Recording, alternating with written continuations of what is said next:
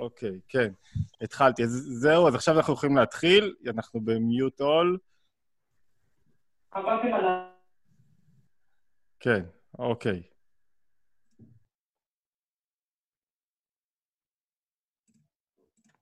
זהו.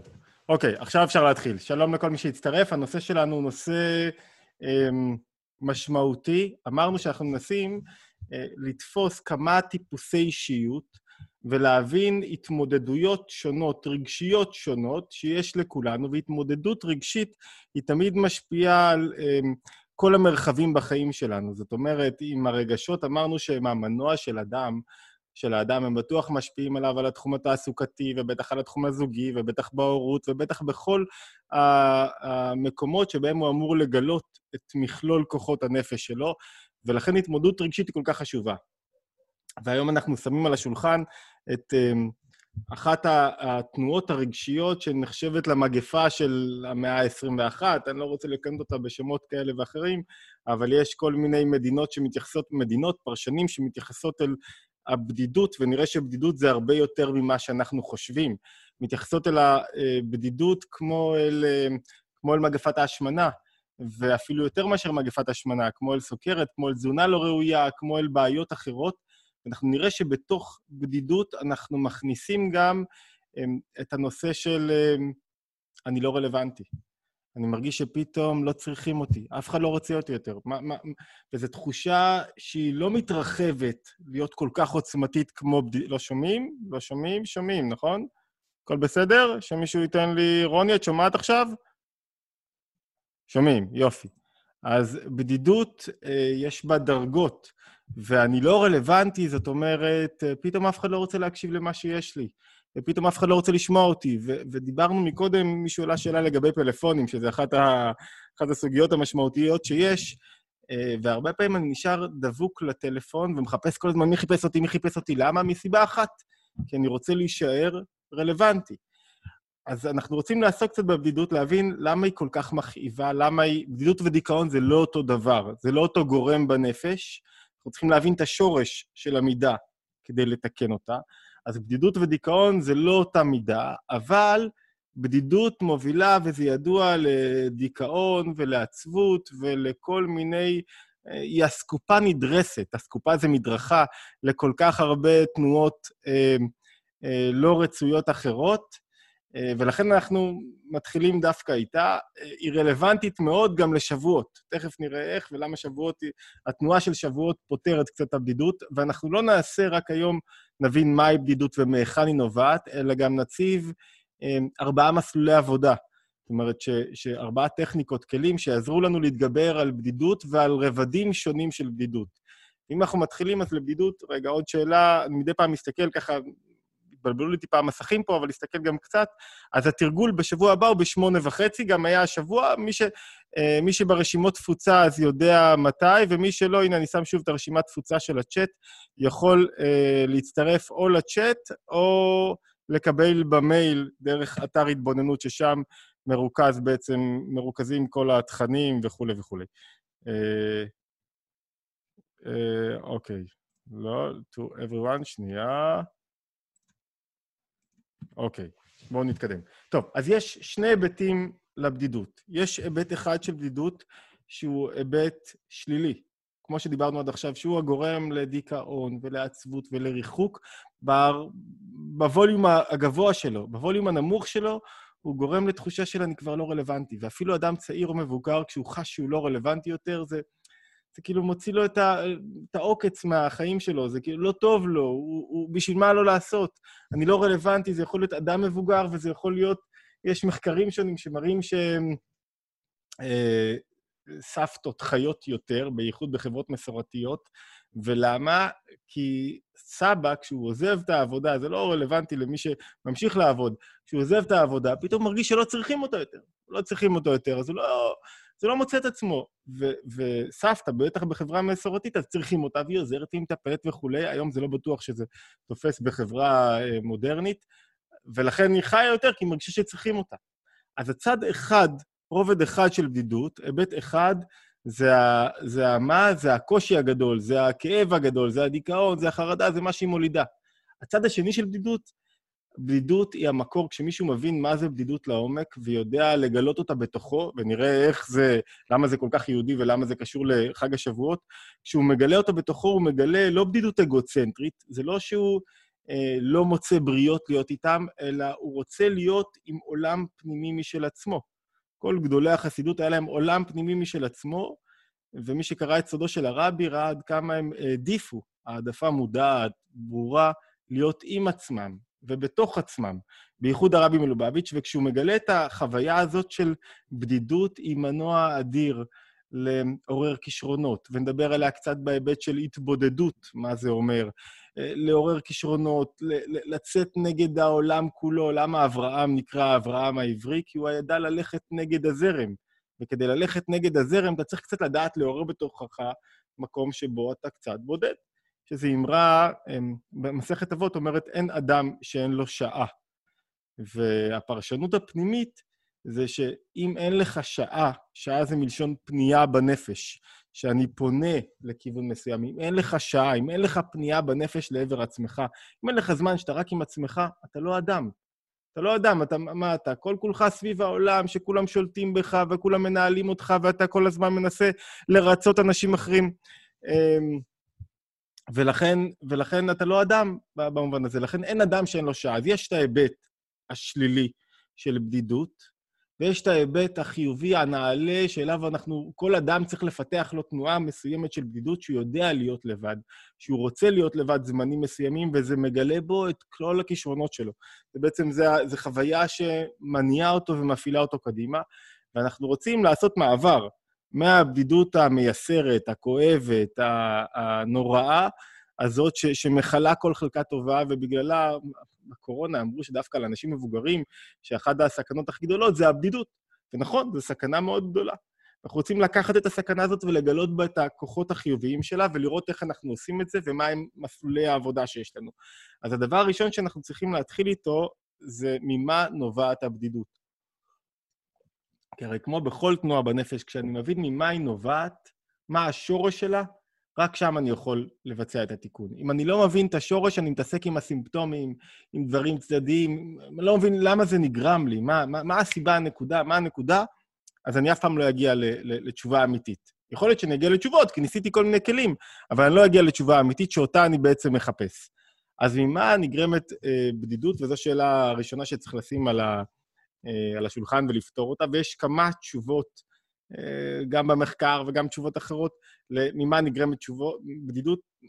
נמנה כמה מהם ונגיע, אני, אני אוהב, אני, אני אביא שתי הגויות בעצם, שתי תורות, תפיסות, האחת של אה, הכללית, שלוש, אחת כללית ונגיעה, השנייה של הרב יוסף דוב הלוי סולובייצ'יק, שהוא עוסק באריכות בבדידות, אה, אולי כאיזו נקודה היסטורית. ב-1971, תשל"א, הגיע הרב סולובייצ'יק, שהיה אז בן 69, לשיחה אצל הרבי מלובביץ'. זו לא הייתה שיחה, זה היה 30 שנה, מאמר 30 שנה לקבלת הנשיאות שלו, והרבי קם לכבוד הרב סולובייצ'יק, והרב סולובייצ'יק, שהיה אחד מגדולי הרבנים אה, בארצות הברית, והרב סולובייצ'יק ישב שם, ולרב סולובייצ'יק, הספר הראשון שהוא כתב, ושני ספרים שהוא כתב, כל השאר יצאו אחרי הסתלקותו, נקרא איש האמונה. איש האמונה הבודד בעברית, The Lonely Man of Faith, ספר נפלא, אבל תמצאו שם הרבה מקורות שמקבילים אולי ל, לרעיונות של התניא, למאבק שמתרחש בתוכי וכולי, אבל התנועה שלו בנפש, יש לו איזו תנועה שהיא מאוד uh, בודדת, מאוד מלנכולית, מאוד uh, כזה, uh, בסוף יוצא איזו תנועה של איזה סוג של קצת עצבות מהקריאה.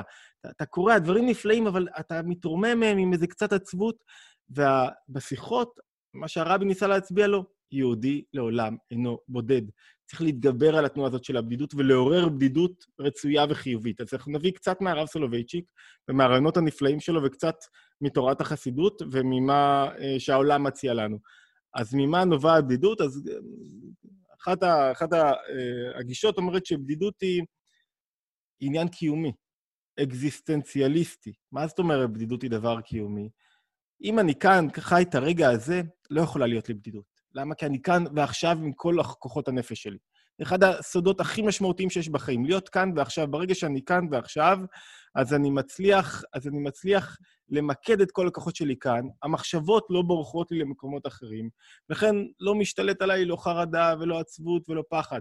אבל אם יש פער מסוים בין מה שאני רוצה, נדבר על, ה, על הלהיות כאן ועכשיו זה שיעור בפני עצמו, אני לא רוצה לעסוק בזה בהרחבה, כי זה לא העניין המרכזי של בדידות, אלא הפער, אם יש פער בין המקום שבו אני רוצה להגיע אליו, לבין המקום המצוי. אני רציתי להיות כבר בגיל 30, נשואה עם שלושה ילדים וכולי. אני רציתי בגיל 30 להיות עם משכורת כזאת וכזאת. אני חלמתי שאני אסיים את זה ואת זה, וזה לא קורה. ואני חשבתי שיהיה לי איזה קשר מסוים והדברים לא קורים. אז אם בעצם יש לי פער בין המקום המצוי לבין המקום הרצוי שלי, נוצרת אצלי איזו תחושה של בדידות, בדידות קיומית. אני מרגיש שאני לא במקום שלי. זו תנועה אחת של בדידות. אמ, סיבה נוספת שמונים לבדידות, אנחנו ניגע תכף בסיבה שאני רוצה להצביע עליה, זה שאנשים חווים חו... יחסים לא משמעותיים, בייחוד בעידן הטכנולוגי. אתה, מה זה יחסים משמעותיים ומה זה לא? יחס משמעותי זה יחס שיש בו היבט פנימי, ויחס לא משמעותי זה שכולו הוא חיצוני. מה זה יחס לא משמעותי, למשל?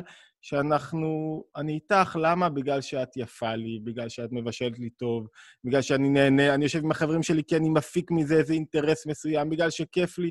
היחס הוא חיצוני, כי כל הזמן תלוי איזה משהו מסוים שאני רוצה להשיג מתוך היחסים הללו. מה זה יחס פנימי? זה יחס שעולה קומה, שהתנועה שלו היא פנימה. גם אם אני לא מקבל ממך כלום, אני שם בשבילך, לא בשבילך בשביל בעת צרה, אלא שם בשבילך אפילו לפעמים רק כדי להקשיב ומזיז את עצמי. אני שם בשבילך, אני, אני חווה אותך, ויחסים פנימיים יש בהם תמיכה ואחריות וסולידריות ובגרות, ודברים שהם הרבה יותר אה, מורכבים והרבה יותר פנימיים מאשר יחסים חיצוניים בלבד. וכשיש לנו רק יחסים חיצוניים, אז הם לא משמעותיים. אז בסוף אתה רץ אחרי ה...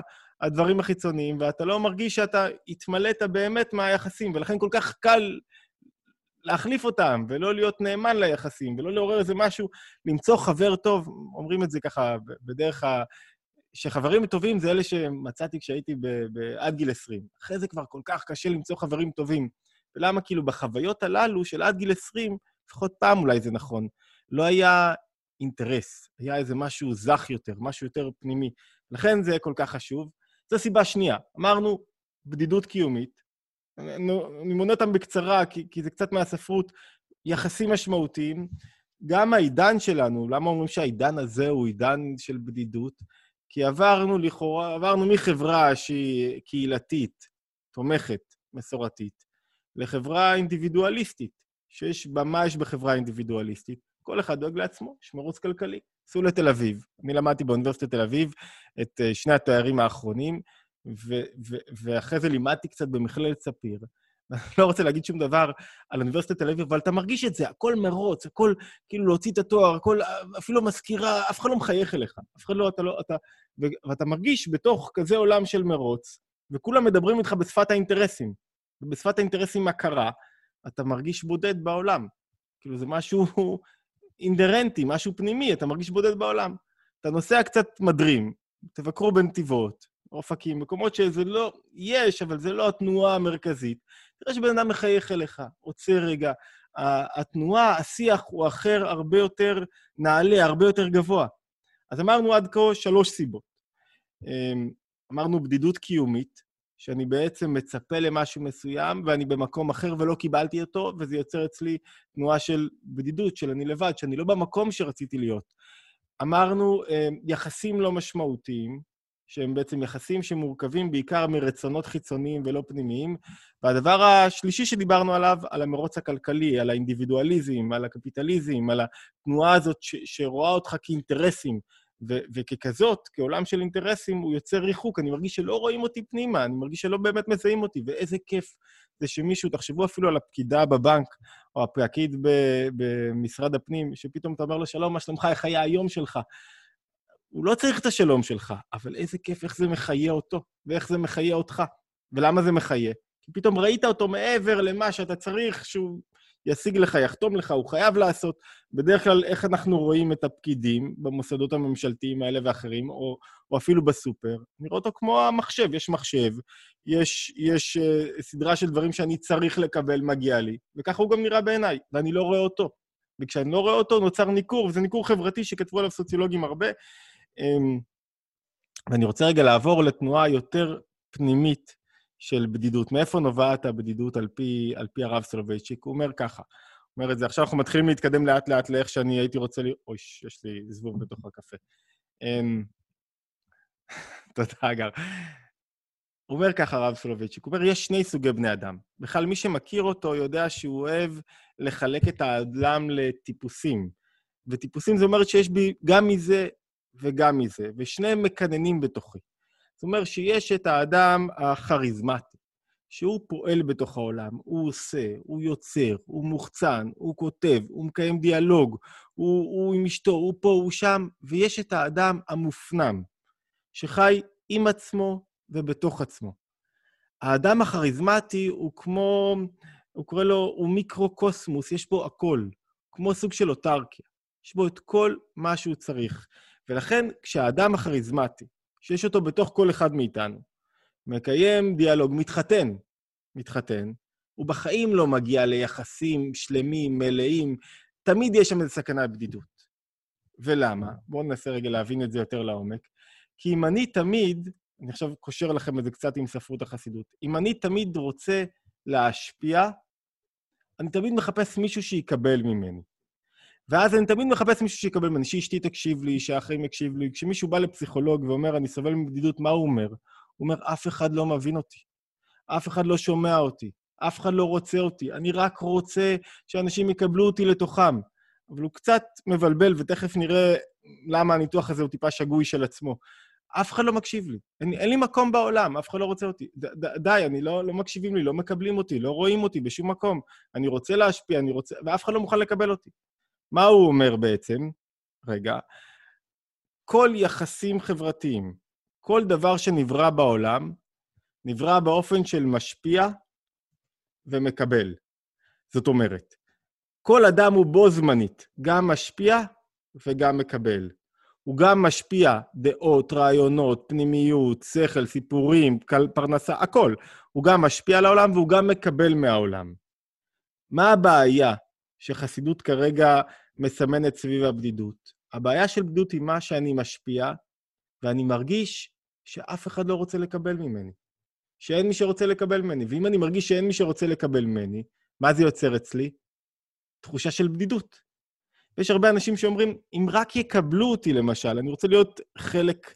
אה, היה לנו דיון על זה בבית במהלך השבוע, אה, ואמרנו, אמ, אמרנו למשל, דיברנו על זה, ש, שמה, אם מישהו רוצה רק להשתייך, הוא רק רוצה שיקבלו אותו, אז, אז, מה, אז הוא משפיע?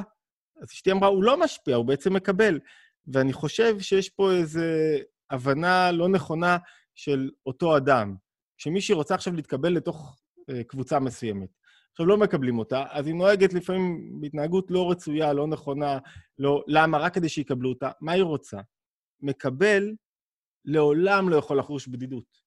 מקבל לא יכול לחוש בדידות, כי אין לו משל עצמו, הוא מוכן עכשיו לקבל. אלא מה היא רוצה? היא רוצה להשפיע, אבל מה זאת אומרת להשפיע? לא בהכרח להשפיע, ללמד משהו, או לכתוב איזה... זה לא, זה לא חייב להיות השפעה כל כך כריזמטית גדולה. יכולה להיות השפעה קטנה, שיקבלו אותה, ש- שיראו שאני קיים, שאני רואה שאני שיש, שאני יתייחסו אליי. זאת אומרת, כשמישהו רוצה, אה, כשמישהו חש בדידות, הוא מרגיש שהוא לא משפיע על העולם, הוא לא משפיע על הסביבה שלו. זה יכול להיות בקנה מידה גדול, דודו טופז. ברגע שבתודעה שלך אתה מפסיק להשפיע, זוכרים מה אמרנו? אתה כבר לא רלוונטי, אתה כאילו מרגיש שמה, שאין מישהו שיקבל אותך. אין מישהו שיקבל את הדברים שלך. זה, זה דיכאון איום ונורא. אם אני עכשיו מדבר למיקרופון, ואני אחוז בתוך העולם הזה, הצד הזה של בדידות, ואני מרגיש שאף אחד לא מקבל אותי, ואף אחד, וזה, וזה לא, המבחן הוא לא אובייקטיבי, המבחן הוא סובייקטיבי. יכול להיות שאתה תהיה יוצר, זמר, ככל שאתה יותר מוכשר, הבעיה שלך תהיה יותר גדולה, וככל שאתה יותר כריזמטי, הבעיה שלך יותר גדולה, ואתה משפיע על המונים. אבל בתודעה שלך, במבחן הסובייקטיבי שלך, אתה מרגיש שאתה לא משפיע בעצם. ואז אתה לא מרגיש שאתה משפיע, מה קורה לך? בדידות. למה? כי אני מרגיש שאני לא נוגע באף אחד, אני מרגיש כאילו אין מישהו שיקבל את האור שאני רוצה לתת. דיברנו בפעמים קודמות קצת על אור וכלי. האור מחפש כל הזמן להאיר, ואם הוא לא מוצא מקום להאיר, הוא חש מתוסכל, הוא חש בודד. הוא חש שאין לו, יש לו משהו להביא לעולם, יש לו איזה צעקה, יש לו איזה משהו להגיד, ואף אחד לא מוכן לקבל את מה שיש לו להגיד. ורוב החבר'ה הטיפה יותר מבוגרים, פה אין זבוב, אפשר לשתות. סליחה, ורוב החבר'ה, אמ, כן, למתן, אבל תכף נרחיב את זה בגדולה, אה, באריכות. רוב החבר'ה שאני מכיר בגילאי 50, 60, פתאום עוצרים רגע את החיים, עושים איזה פוז אאוט כזה, מסתכלים על החיים שלהם, ופתאום אתה רואה שנכנסה שם איזו בדידות שלפעמים מובילה גם לדיכאון קצת, ואני לא רוצה להשתמש במונחים קליניים, במונחים מעולם תורת הנפש של עצבות ומרירות וחוסר קבלה, והוא לא מרגיש במקום הנכון, ו- ואתה נכנס טיפה יותר לעומק, וככל שאדם יותר מוכשר, זה, הוא יותר בסכנה לכך. אומרים שאנשים יותר מוכשרים יותר סובלים בבדידות. כי מה הוא מרגיש? שיש לו מסר גדול להביא לעולם, יש לו איזה משהו שהוא רוצה להביא, יש לו איזה, איזה, איזה, איזה רעיון, דעה, תפיסה, הוא יודע, אבל אף אחד לא רוצה להקשיב לו.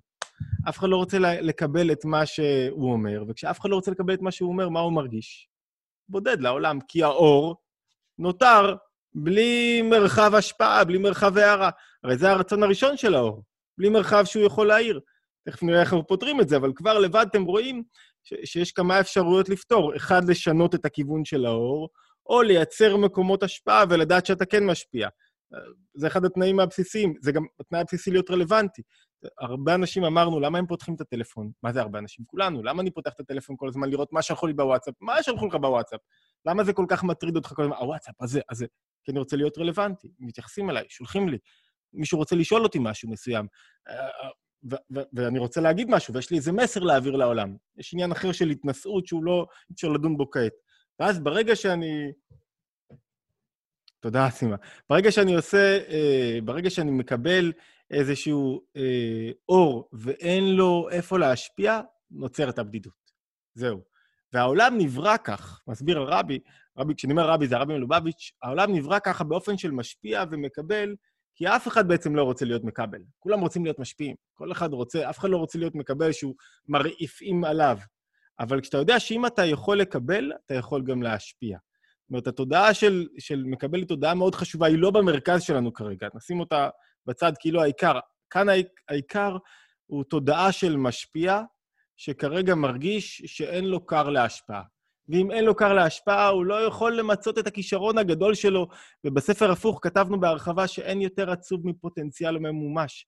פוטנציאל ממומש מתחיל מהאדם עצמו, שהוא מרגיש שהוא לא יכול, שאף אחד לא רוצה לקבל את מה שיש לו לתת לו לעולם הזה, ואז הוא לא יכול לגדול, וזה, ואמרנו, זה, זה מאוד בולט דווקא אצל אנשים גדולים. אצל פילוסופים ושחקנים גדולים, ואנשים שעשו את זה, נגעו בהמונים, ופתאום הוא מרגיש את הכאב הגדול, וזה הבדידות שלו. אני רוצה אולי להקריא איזה... אמ, איזה, איזה כמה משפטים מהרב סולובייצ'יק, אבל עלה לי שזה גם דוגמה של אישה, למשל, שנותנת את עצמה מהר מדי. ש, שכאילו בעצם, אתם יודעים על מה אני מדבר. ולמה? הרי, הרי היא לא רוצה את זה, את הדברים הלא פנימיים הזה. כל אישה רוצה קשר פנימי. כל איש רוצה, לא, לא יודע. אוקיי, אבל, אבל אדם אמיתי רוצה קשר פנימי. למה הוא מוכן להסתפק בקשר חיצוני, באינטימיות חיצונית, זולה, נמוכה, מהירה. למה? כי הוא מחפש ששם הוא ימצא מה? מקום שבו ההשפעה שלו, פה יש לי מקום שבו מעריכים אותו, אותי, תבוא לידי ביטוי. אני מנסה לקנות בעצם הערכה. זה כאילו אני מקבל או מקבלת, אבל בעצם אני רוצה להשפיע, אני רוצה להיות משהו, אני רוצה להגיד מילה, אני רוצה להיות בעלת ערך, בעלת משמעות, בעלת איכות מסוימת. וברגע שאני לא מקבלת את זה, אז אני מנסה בכל מיני אפיקים אחרים להפוך את עצמי ל... לרלוונטי. איך אני אהפוך לרלוונטי? אני אמשוך בקוקו, אני אתן את הגוף שלי, אני אעשה שטויות, אני, אני, אני... כל מה שאני לא באמת רוצה, אני אעשה כדי להיות רלוונטי. אמ, אז בואו נתקדם עוד טיפה. אני רוצה כמה פסקאות מהרב סולובייצ'יק, ואז אחרי זה נעבור לאיך אנחנו יוצאים... ב... לא, סליחה, יש לנו לעבור לבדידות האיכותית, הבדידות הגבוהה, המתרימה, מה, מה זו בעצם, להבין אותה יותר לעומק, ואז איך אנחנו פותרים את זה. אה, ומהם המסלולי עבודה על בדידות. כמה, כמה משפטים, הלשון שלו כל כך מדהימה. קראתי כל כך הרבה פרשנויות על רב סולובייצ'יק, אבל אותו עצמו לקרוא זה ממש ספרות. והוא כותב ככה, האדם עץ השדה, היכן הם שורשיו? אז השורשים הם לא רק במורשת, במשפחה, בהיסטוריה, השורשים שלך הם בתוך תוכך. ומי שאין לו שורשים, אז חזקה עליו שיחוש בדידות. זאת אומרת ככה. רבים הם חסרי הרגשת ההוויה המושרשת. יש להם המון כישרונות, והם עושים כסף, הם מצליחים, אבל כל החוויות שלהם לא נובעות מהעצמיות שלך, אלא הן צבורות, זה הלשון, צבורות ואסופות מתגובות של גורמי חוץ. מה קורה לך במקרה כזה? אתה כל הזמן, אתה הופך להיות אדם נשלט. למה? כי אתה כל הזמן מרצה, אתה מכור, הסם שלך, מה הסם שלך? מה אנשים חושבים עליך? זה הסם שלך. מה אנשים חושבים עליך, מה הם אומרים עליך, הם מקבלים אותך, הם לא מקבלים אותך, הם מתייחסים אליך, מה אמרו לך, איך קיבלו אותך, ואז אתה מכור לסם הזה כל הזמן. כשאתה מכור לסם הזה, אין לך, איך הוא מתאר פה? אין לך עולם רגשי שנובע מהעצמיות שלך, שאתה מעורר אותו ואתה מכביד אותו, אלא כל החוויות שלך הן צבורות מגורמי חוץ, ואז לכן אתה חייב כל הזמן לשתף אותם. אתה, אתה, אתה רואה מישהו מגיע לאיזה מקום יפה, מה זה מישהו? רובנו כאלה, בואו נסרטט את, את התנועות שלנו בנפש. אתה מגיע לאיזה מקום יפה ככה באיזה... ואתה חייב עכשיו לצלם אותו כדי להעביר לכל החבר'ה, כדי לעלות לאינסטגרם או לפייסבוק, או, או לשלוח לחברים באיפה שלא יהיה, וראיתי שזה לא תלוי גיל ולא תלוי מעמד. ולמה? מה, מה, מה התנועה הנכונה? לקחת רגע אוויר, ושיהיה לי חוויה עצמית במקום הזה. אחרי זה אני אשתף, אחרי זה אני אעשה מה שאני צריך, אחרי זה אני אעסוק בשיווק, אחרי זה אני אשתף חברים אחרים, אבל שתהיה לי איזו חוויה עצמית במקום הזה, זו נקודה מאוד משמעותית. ואז הוא אומר, ולמה זה קורה להם? כי הם מזהים את עצמם ממה שהם רואים במראה, ומעריכים את עצמם לא על פי בחינה עצמית, אלא על פי איך שאנשים רואים אותם במראה, על פי, על פי החיצוניות. ואתה נוטה לשפוט עצמך, הוא אומר, על פי הדמות הפומבית ולא על פי צולום העולם הפרטי הפנימי שלך, שהוא עולם הרבה יותר עשיר מהדמות החיצונית שלך, הרבה יותר עשיר, הרבה יותר מורכב, הרבה יותר חשוב. ולכן עוד משפט אחד ממנו, ולכן חשוב בעיניהם יתר על המידה, הסכמה כלשהי מצד הבריות, הערכה חיצונית חיובית, ולפעמים, וזו נקודה שהוא תפס אותי בה, הערת אגב סתמית פוגעת בהם קשה. מישהו סתם זורק לך משהו, למה אתה נפגע כל כך ממישהו? אם אתה אם הצבורות, אם העולם הרגשי שלך לא תלוי כל כך, אתה לא מרצה כל הזמן, אתה לא תיפגע מהערה סתמית. דיברנו קודם בתרגול, בשמונה וחצי, דיברנו כשאתה, כשאתה לא לוקח את זה אישית, שזה לא נגדך, אתה גם לא יכול להיפגע מזה, ואתה גם לא יכול לחוש בודד מזה שמישהו לא מקשיב לך. תכף נעבור לצד החיובי. אלא מקור ההאזנה שלך, אתה כל הזמן מודע למה מזין אותך, מקור ההאזנה שלך הוא הרבה יותר גבוה. אתה מודע מה מזין אותי עכשיו, לייקים בפייסבוק? עם לייקים בפייסבוק אני מותנה על ידי הלייקים בפייסבוק. מה, מה מקור ההאזנה שלי. ואם מקור ההאזנה שלי הוא פנימי, אני רוצה לייקים בפייסבוק. אני רוצה שיעריכו, שיעברו אנשים לשיעור, שאני אצליח. כל אחד רוצה להצליח. אבל זה לא מה שקובע לי עכשיו את המצב הרגשי שלי, ולכן יש לי חוויות עצמאיות, ולכן אני לא יכול לחוש בדידות אמיתית. העולם החיצוני לא ייצור לי חוויית בדידות. עכשיו, זה מאבק מתמיד אינסופי שמתרחש בתוכך. טוב, עכשיו בואו נעבור רגע אמ, מהאדם, אמרנו, ניסחנו בקצרה מה זו הבעיה של בדידות, שאני רוצה להשפיע באופן מסוים, אני רוצה להיות יש, ואני לא מוצא קר, אין לי מקבל, אין מישהו שיקבל את ההשפעה שלי. בין אם זה אדם, בין אם זה בתודעה שלי, זה תמיד סובייקטיבי. אני חושב שאני לא משפיע, כי אין אדם שלא משפיע באמת. ואז זה גורם לי לתחושה של אני לבד בעולם, אף אחד לא מבין אותי. אף אחד לא, אף אחד לא מקשיב לי, אף אחד לא רוצה לקבל ממני, אף אחד לא רוצה להיות איתי עכשיו. אני, אני חווה חוויה מאוד קשה. יש לי משהו להגיד לעולם, אני יודע כל כך הרבה, ההוא מדבר, זה, אני, אני יכול להגיד הרבה יותר דברים יותר טוב את הדברים ממנו, ואני יודע את הרעיונות יותר טוב ממנו. ו- ולמה הוא מצליח ואני לא? ובדרך כלל הסיבה האחת היא שאתה לא מוכן לצאת החוצה, אבל זה עוד עניין. אתה לא מוכן לעשות את העבודה. למה? המקור, המקור, המקור, המקור של הבדידות של מה? המקור שאתה לא חושב שיש מי שמקבל ממך, שיש מי שיקנה את הסחורה שלך. לפעמים זה בגלל חוויה אחת של כישלון, ניסית ולא הצלחת, לפעמים זה אינהרנטי, מוטמע בנו, זאת אומרת שאני חושב שאין מקבל. ולא משנה כמה תשכנעו אותי, דברו עם אנשים עם דיכאון שנובע מבדידות, הם יגידו לכם, אה, לא עשיתי שום דבר בעולם. ואם תספרו לכם, להם איזה מעשה חסד אדיר שהם עשו, הרבה יותר ממכם, הם ישר יזלזלו ויקטינו וינמיכו את העוצמה שלו, יגידו, אה, זה, זה מה שעשיתי, זה כלום, זה לא, לא ממש משמעותי, זה בכלל יצמצמו.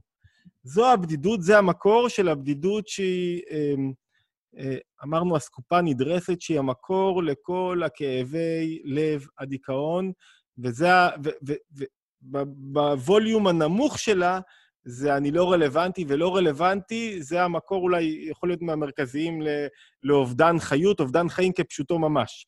בואו נעבור למה שהרב סולובייצ'יק קורא לו לבדיות. זה הבדידות, אבל כדי שלא נבלבל, אז הוא קורא לזה להיות לבדיות. אמ, ופה אנחנו מתחילים להגביה את עצמנו. להיות לבד זה דבר מאוד מאוד גבוה. אמ, הקדוש ברוך הוא, אין לו גוף ואין לו דמות הגוף, והוא בעצמו לבד, ואיך הוא יורד ענן וערפל סביבו, ומה זה ענן וערפל? כשמישהו עושה ענן וערפל, מה, מה זה אומר? שהוא מרחיק את עצמו, שהוא רוצה להיות לבד, שהוא לא חלק מכולם. תקראו קצת תהילים. כל התהילים, מה, מה, מה יש בכל התהילים? כל התהילים זה, זה, זה דוד, או כל התהילים, לא מעט חלקים מהתהילים, דוד מוזר הייתי לאחי ונוכרי לבני אמי, לא מעט חלקים מהתהילים, הוא מספר כמה הוא לבד וכמה הוא עם עצמו. אתם יודעים מה, אני אתן לכם איזה, איזה קטע שקראתי אצל הרבי הרייץ, ואולי נזכיר את הרבי ללבד. והוא אומר עליו עצמו, הרבי הרייץ ככה, הוא אומר, באו אליו אנשים, רצו שהוא יקבל את התפקיד, הוא ממש קיבל את התפקיד הנשיא אחרי אביו, והוא כותב, ועתה הנה עד כמה שלא יכבד עליי טבעי העצמי, שאני אוהב בדידות. אני מקבל את התפקיד הזה בניגוד לתנועה הבסיסית שלי, שאני אוהב עצבות. והזכרתי קודם שמי שקרא את סודו של הרבי, הביוגרפיה של הרבי מלובביץ', מי שלא קרא חייב לקרוא, כמובן, הביוגרפיה של הרבי מלובביץ', אז אחד הדברים שאותי תפסו, ש, שהוא כל הזדמנות העדיף להיות עם עצמו ובתוך עצמו, מנותק מהעולם. אפילו, אולי אפיזודה אחת שתפסה אותי, אפילו ב-1940, 1940, כשהוא נמצא בדרום צרפת, מנסים להוציא אותו מדרום צרפת ולארגן לו ויזה כדי שיבוא לארה"ב, אז יש איזו ח... חליפת מכתבים בין אה, יד ימינו של הרבי הקודם, הרבי הרייץ, לבין, השל... לבין החסיד בארצות הברית שמנסה לארגן את כל העניינים, שהוא אומר לו, חייבים לשכנע את הרבי מלובביץ', מנחם מנדל, שניאורסון, לצאת מצרפת. הוא לא רוצה לבוא לארה"ב, למה? כי טבעו עקשן. הוא בעצם לא רוצה שעכשיו ייקחו אותו לעסוק עם העולם ולהיות עם העולם. מטבעו הוא מעדיף להיות עם עצמו ובתוך עצמו, בתוך תנועה מאוד עצמית כזאת. ואני יכול להרחיב שעה לרבי, אבל אנחנו נאבד את הזמן שלנו כדי להבין איך יוצאים מהבדידות. זאת אומרת שיש פה איזו תנועה שהיא מאוד גבוהה. תנועה שהיא מאוד, שיש בה מעלה מאוד גבוהה. רבי נחמן קצת, בואו ניגע ברבי נחמן קצת. רבי נחמן אומר, באחת התורות המפורסמות, אמ, נגעתי באיזו הזדמנות בהבדל בין התבוננות להתבודדות, בכמה מילים, בליקוטי מוהר"ן, תורה נ"ב. הוא עוסק, שם יש שניים או שלושה מקורות מרכזיים לעניין ההתבודדות. עכשיו הוא אומר, כדי לזכות להיכלל בשורשו, כדי להידבק בנקודה העצמית שלך, נכון? דהיינו בלשונו לחזור ולהיכלל באחדות השם יתברך. אין דרך אם אתה לא מפסיק להיות יש, אם אתה לא מבטל את עצמך, אם אתה לא העיקר. זאת אומרת, כל פעם שאתה במרכז, שאתה העיקר, אתה לא יכול להיות, אני והוא לא יכולים לדור ביחד באותו מקום. כשאני מזיז את עצמי קצת, אנחנו כן יכולים. ואז הוא אומר, איך עושים את זה? אי אפשר לבוא לידי ביטוי. חלק מכם מכירים היטב את, ה, את, ה, את התורה הזאת, כי אם על ידי התבודדות. כי כשהוא מתבודד, על ידי זה זוכה לעבוד על התנועות הפנימיות שלו, על התאוות, המידות הרעות, לבטל את הגשמיות. ואז הוא ממשיך עוד, עוד נקייה. עיקר ההתבודדות הוא בלילה. בזמן שהעולם פנוי מטרדות העולם. לילה זה מצב, אה, אה, זה מצב קיומי. לילה זה מצב שיש שקט רגע, כולם חזרו הביתה, גמרו לעבוד, הלכו לישון. שם רק אני יכול לתפוס לעצמי מקום שבו אני נפרד מן העולם. אני לוקח לי זמן ומקום שבו העולם לא שולט בי, הרעש, טרדות הפרנסה, מה קורה, ורק שם אני יכול לגלות את האני האמיתי שלי. עיקר ההתבודדות בלילה, אמרנו, שהוא פנוי מטרדות העולם. שטרדות רודפות אחריו כל הזמן, ואז הן מבטלות אותו ומבלבלות אותו, והן לא נותנות לך לגלות את אותו נקודה של מה? של השפעה אמיתית, של שינוי כיוון האור, תכף נראה. ואפילו אם הוא בעצמו אינו טרוד, מאחר שהעולם טרוד, כותב רבי נחמן, אז רודפים אחריו כל הבלי העולם הזה, גם אם אתה, אין לך עכשיו טרדות בנפש. בגלל שהעולם כולו טרוד, אז הם מושכים אותך. אתה מנסה לדבר עם אנשים על משהו גבוה, אתה לא יכול. הם תופסים אותך ומורידים אותך למטה. ועל ידי זה קשה לבוא לידי ביטול והתקללות. וגם, הוא מוסיף עוד נקודה, צריך שיהיה התבודדות במקום מיוחד. דהיינו, חוץ מהעיר, בדרך יחידי. במקום שאין הולכים שם בני האדם. כי במקום שהולכים שם בני האדם, ביום, רודפים אחר העולם הזה. זאת אומרת, הם מבלבלים אותך. במקום שיש בני אדם, אתה לא יכול למצוא את העצמיות שלך. פה יש איזשהו משפט דווקא מחסידות חב"ד ששונה מחסידות ברסלב, אמ, משפט שמובא בכמה הזדמנויות שטובה פרישות עם הבריות והבדידות בתוך בני האדם. זאת אומרת, אומר רבי נחמן, כדי להגיע למקום שבו אתה יכול להתחבר באמת לעצמי שלך, לא להיות מותנה, אתה צריך לגלות את הבדידות שלך, וכדי להגיע לשם, אתה צריך להתנתק לשעה בנפש, פנייה בנפש, שיהיה לך שעה שבו אתה לא בתוך ההמולה. בחסידות אה, חב"ד אומרים שאולי זה קצת שונה. אומרים, גם כשאני עם אנשים, אני צריך שיהיה לי מקום שבו יש לי עמוד שדרה, מחובר למקום אחר, גבוה יותר. זאת אומרת, מה זה גבוה יותר? שאני לא כל הזמן מחפש לרצות. לא מחפש כל הזמן לרצות. כאילו, ההשפעה שלי יותר פנימית ולא חיצונית. וזה, אומרים, אם אני מסכם רגע, הבדידות הש, השלילית היא שאתה מתנתק מהפנימיות ומחפש את החיצוניות. הבדידות החיובית זה שאתה מתנתק קצת מהחיצוניות, בין אם עם הבריות, ובין אם כשאתה לבד, ומחפש את התנועה הפנימית שלך בנפש, שהיא יותר תנועה כלפי מעלה. אמ, עוד איזו מילה אחת על הבדידות החיובית. יש, על, על, יש מאמר של אדמו"ר הצמח צדק שהוא שואל, אה, הרבי השלישי של חב"ד, שהוא שואל, כתוב, איכה ישבה בדד. זאת אומרת, איך זה יכול להיות שיהודי בכלל יהיה בדד? מה זאת אומרת? איך יכול להיות בדד? אז מסבירים בפנימיות התורה שבדד, הוויה ינחנו בדד. זה הנקודה הכי עצמותית של האדם, הנקודה הכי גבוהה שלו בנפש. אז איך אתה לא תהיה בדד? כשאתה מתחבר לנקודה העצמותית שלך, נקודה שהיא בעצם לא מותנית, נקודה שהיא מאוד גבוהה בנפש, נקודה שבו אתה לא מחשבן עם משפ... לזולת. מה זאת אומרת לא מחשבן? זה לא שהוא לא חשוב לך הזולת, אלא שהוא לא קובע לך את העולם הפנימי שלך. עכשיו, הבנו קצת יותר לעומק, אני חושב, מה זה שני סוגי הבדידות ומהיכן הם נובעים. אני חושב שהבדידות החיובית, נקרא לה, הלבדיות, יותר קשה לנסח אותה. יותר קשה לתפוס אותה, כי היא דורשת מאיתנו עוד קצת התרוממות ועוד קצת מעלה. אבל אני רוצה בזמן שיש לנו לא ללטש דווקא את הלבדיות, אלא להבין איך עושים את זה. איך אני עושה טרנספורמציה. איך אני עובד על עצמי, ואמרנו, לא רק חוויית הבדידות שונה מאדם לאדם. יש אדם שמשלם על זה מחיר מאוד גבוה, ויש אדם שלא כל כך כואב לו הנושא של בדידות. אמ, אמרתי קודם לכן, שדווקא, אולי אני אקח את זה ממקום אחר, מספרים על, אה, על, על, על, על הרבים, שכשמישהו היה מגיע אליהם עם כאב ובעיה, הוא היה עוצר שעה ארוכה כדי למצוא את הבעיה בתוך עצמו. דיברנו באריכות במפגש הקודם שלכל אדם יש את ההתמודדות הספציפית שלו. אצל אחד זה מרמור, אצל אחד זה כעס, עצבות, חרדה, קנאה, בדידות, וכולי וכולי וכולי וכולי וכולי, שהם ביטוי לכוחות הפנימיים. בדידות זה לא שלי. אבל לבדידות אמרנו יש סרגל מאמצים. זאת אומרת, אחד הענפים של בדידות זה הלא רלוונטי יותר. אז מה קורה לך כשאתה לא רלוונטי? אתה חייב לפרסם כל מיני שטויות, חייב שמישהו יגיב לך, אוקיי, איך אני רלוונטי? הוצאתי איזה פוסט בפייסבוק, עכשיו מתייחסים אליי ברלוונטיות, או אמרתי, עכשיו סימנתי וי על הרלוונטיות, היום אני רלוונטי. זאת אומרת, כדי לאתר בך את הרמות השונות של הכאב, ויש כאלה שבדידות זו חוויה מאוד מכאיבה, מאוד מאוד כואבת, מאוד קשה עבורם. בעצם הוא מרגיש שיש לו זעקה לעולם, והעולם לא שומע אותו, ולא מקבל אותו, לא מוכן להקשיב לו.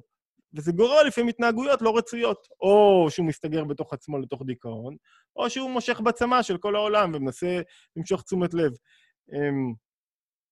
אמ, כדי להשיג בדידות. אני חושב שמי שחווה, שאלה עכשיו אמונה, מי שחווה בדידות יודע מה טיבה של החוויה הזאת. מי שמפחד מחוסר רלוונטיות, רלוונטיות יודע מה טיבה. אז הוא בגיל 60 יתחיל ללכת עם סקיני ולחפש איך לעשות לעצמו טרנספורמציה כדי שישימו לעצמו לב וכדי שיקבלו אותו. הוא יעשה כל מה שהוא יכול כדי... לא ראיתי שזה כל כך מסתיר. הוא יעשה כל מה שהוא יכול בעצם כדי לאתר את אותו מקום. אבל בואו נעבור, אין לנו הרבה זמן ואני רוצה להשאיר מקום לשאלות כדי לחדד.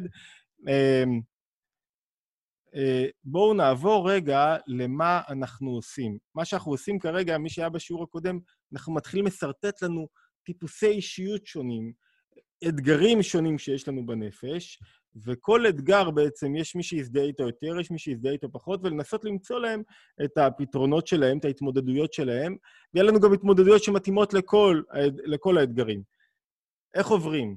מבדידות מכאיבה, מבדידות uh, קשה שיהיה גורם אולי לדיכאון ולאובדן גילוי הכוחות, לבדידות שהיא, שהיא תנאי הכרחי לכל עשייה, לכל הצלחה, לכל גילוי כוחות, שהיא מנוע בנפש, שאני יכול להיות עם עצמי, שאני לא נשלט על ידי החיצוניות. אז כמה, אז, אז ניתן ארבע עצות. הראשונה של, אמ, של הרב סולובייצ'יק, שאומר, אני, אני מתמצת אותה, שצריך לעבור מתודעה של גורל לתודעה של ייעוד. מה זה תודעת גורל? תודעת גורל זה שהדברים יסתדרו ככה, בגלל שזה הסדר המכני, הטכני של הדברים. ככה הדברים יסתדרו. אני התחתנתי איתו, ואז זה יצא, והילד נולד, וקנינו את הבית, ותקועים פה, וזה כל הזמן יש לי תודעה של זה הגורל שלי. וכש... מה קורה לי בתודעה של גורל? נלקח משם, מה המרכיב הראשון שנלקח משם, שאמרנו שהוא גם המרכיב היסודי בתחושת בדידות? ההשפעה שלי. הגורל הוליך אותי לכאן, הגורל הוליך אותי לשם, הגורל במובן של עניינים הטכניים. ותודעה של ייעוד אומרת משהו אחר.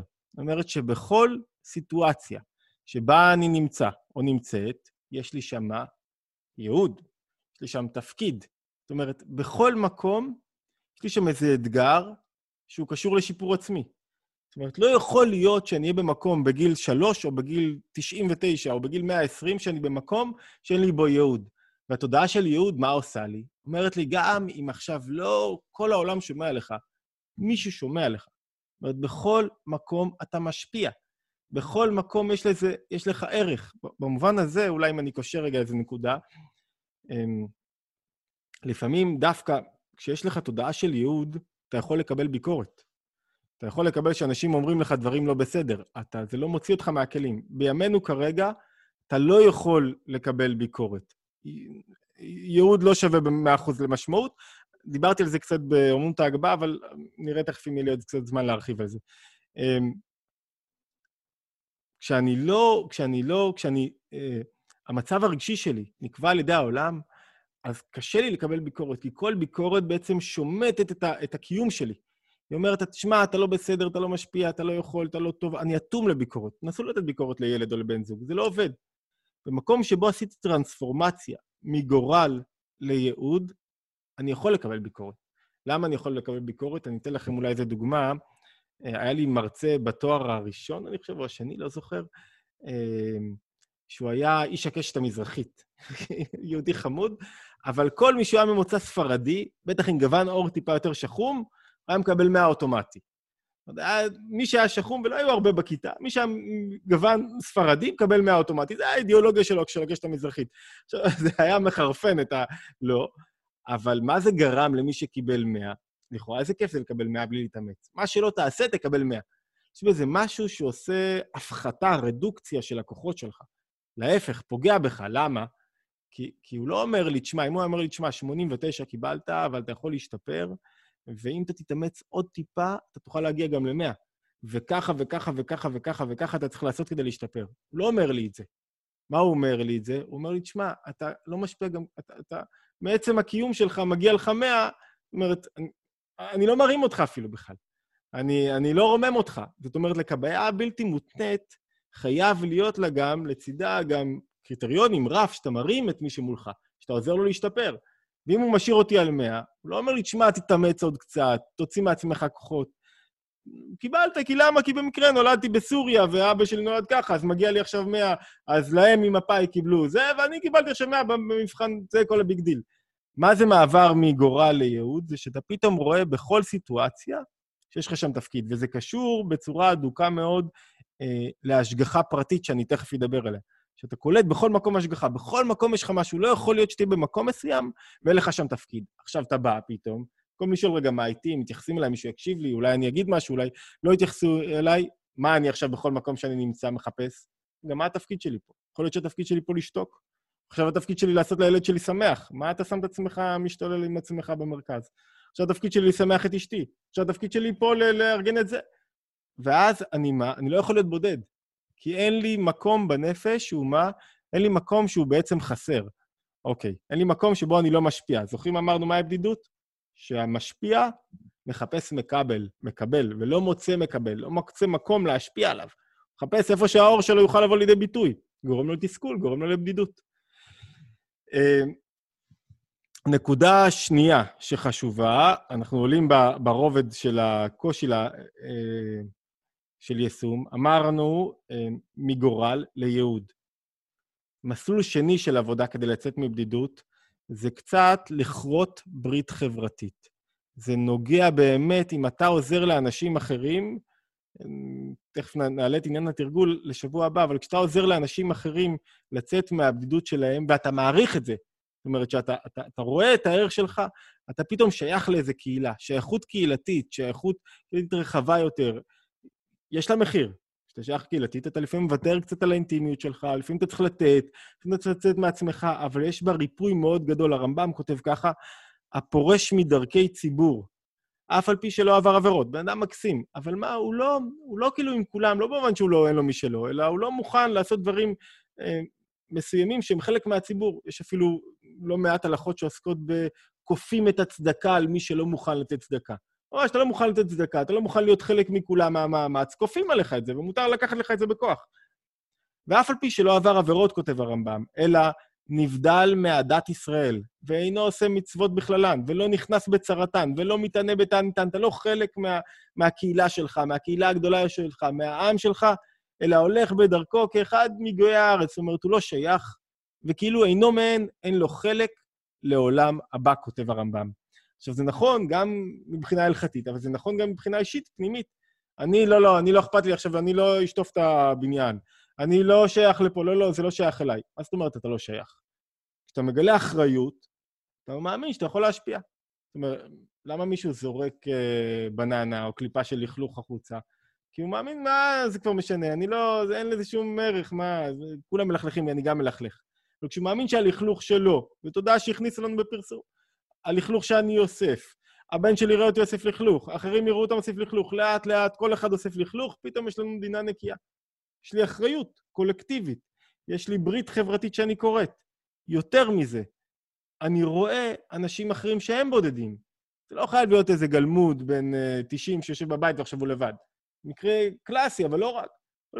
ילד בן 16 שהוא סבל מבדידות, שזה יוביל אותו לתאומות. זה יכול להיות uh, uh, uh, בת זוג, זה יכול להיות צעירה בת 18-19, זה כל כך הרבה מקרים. ולא חייב להיות דווקא בדרגות הכי גבוהות של בדידות. שהוא רגע מרגיש שאין לו למי לדבר. אתה, אתה פתאום מקשיב לו, ברגע אחד שאתה מקשיב לו, הזזת את עצמך, פתאום הוא הרגיש שמה? היה לו אור, היה לו כלי לאור. הוא הצליח לשים את ההשפעה שלו במקום מסוים. וואו, איך זה יכול, איך זה יכול לעורר אותו ולהשפיע עליו.